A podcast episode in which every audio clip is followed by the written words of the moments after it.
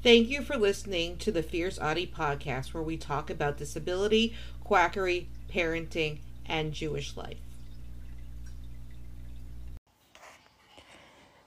If you haven't heard about Anchor by Spotify, it's the easiest way to make a podcast with everything you need all in one place. Let me explain.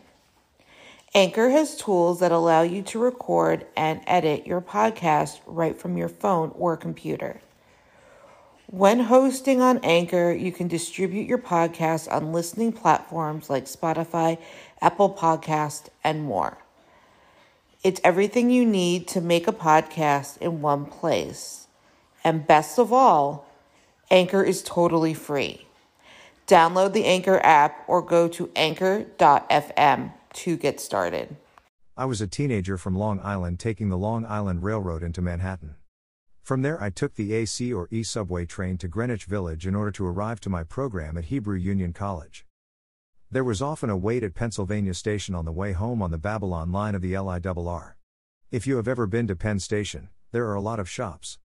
By the LIRR tracks, there was a bookstore. My best friend told me about the Harry Potter book, so I thought I would give it a try. I was sucked in immediately. I had no idea how much bigotry the novel series and the author had. Once I knew, I stopped immediately, but I had to grieve because I could relate to Harry being the scapegoat. After my grieving process was over, I got angry. Bigotry in the series. Slavery and racism. One thing I didn't give a second thought was slavery in the series. Once it was pointed out and I did more research, I was sick. The house elves were the wizard slaves. They were described as the perfect slaves. Their clothes were made from pillowcases and rags. They didn't get decent clothes. Ironically, if they were to receive clothes, they would be free. It was written into the story that if they were to be paid, it would be offensive. Most of them even looked happy to be enslaved. This is a direct parallel to the mammy image that the slave owners pre Civil War portrayed their slaves inside the homes. It was a political symbol. During slavery, the mammy caricature was supposed to be proof that blacks were contented, and even happy as slaves. The wide grin, hearty laughter, and loyal servitude were offered as evidence that slavery was humane. This was all propaganda. The mammy was desexualized, she belonged to the family. She was a faithful worker. She had no black friends, and the white family was her entire world. Much like the house elves. Tokenization of minorities. There is tokenization of the Asian character, Cho Chang. She was Harry's first crush. She was a token character in the series. These are characters of minorities mixed in to make something appear more diverse. Tokenization is not diversity.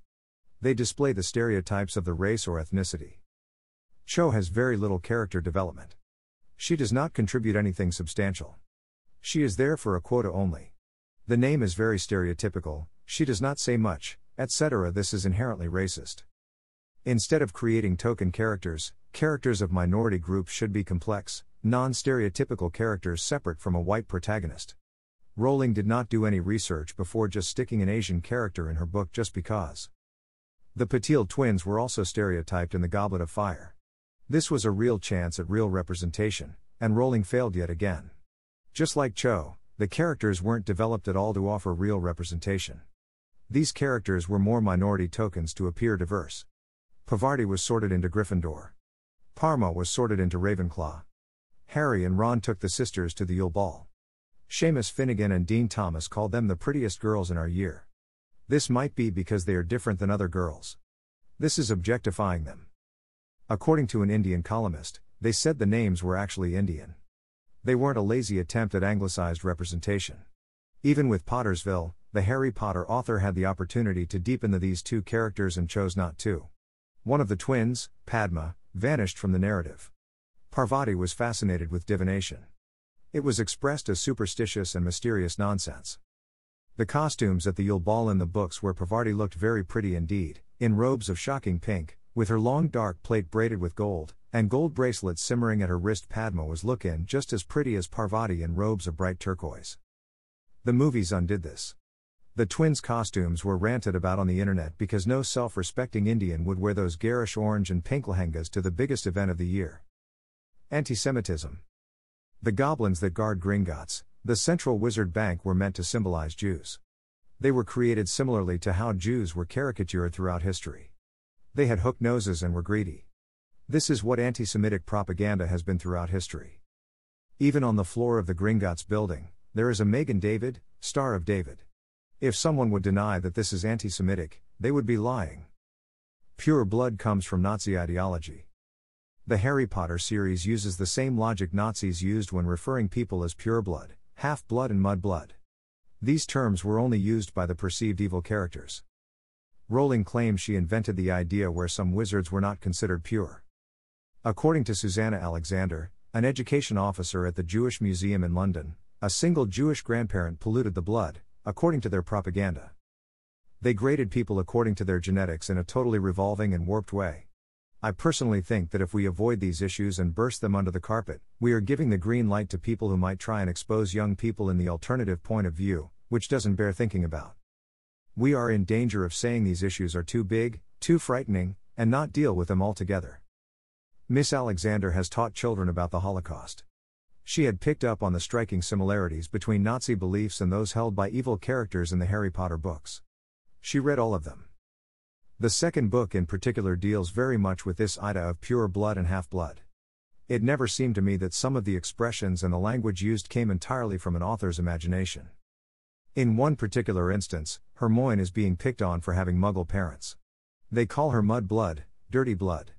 That always seemed to me to have a basis in language used by the Nazis. Rowling said she made this chilling discovery, but all the terms that was used was no original thought. Her discovery is performative at best. Bigotry by J.K. Rowling outside Harry Potter. Transphobia. This is the type of bigotry she is infamous for. In an essay on her website talking about how sex is real. This is the phrase a lot of trans exclusionary radical feminist, TERF, use. Her transphobia became evident in her tweets on June 6, 2020. She retweeted an op ed a piece that discussed people who menstruate. She took issue with the fact they didn't use the word women. She said, People who menstruate. I'm sure there used to be a word for those people. Someone help me out. Wumben? Wimpund? Woomud? This tweet caused a lot of backlash, rightfully so. She had an even worse response. If sex isn't real, there's no same sex attraction. If sex isn't real, the lived reality of women globally is erased.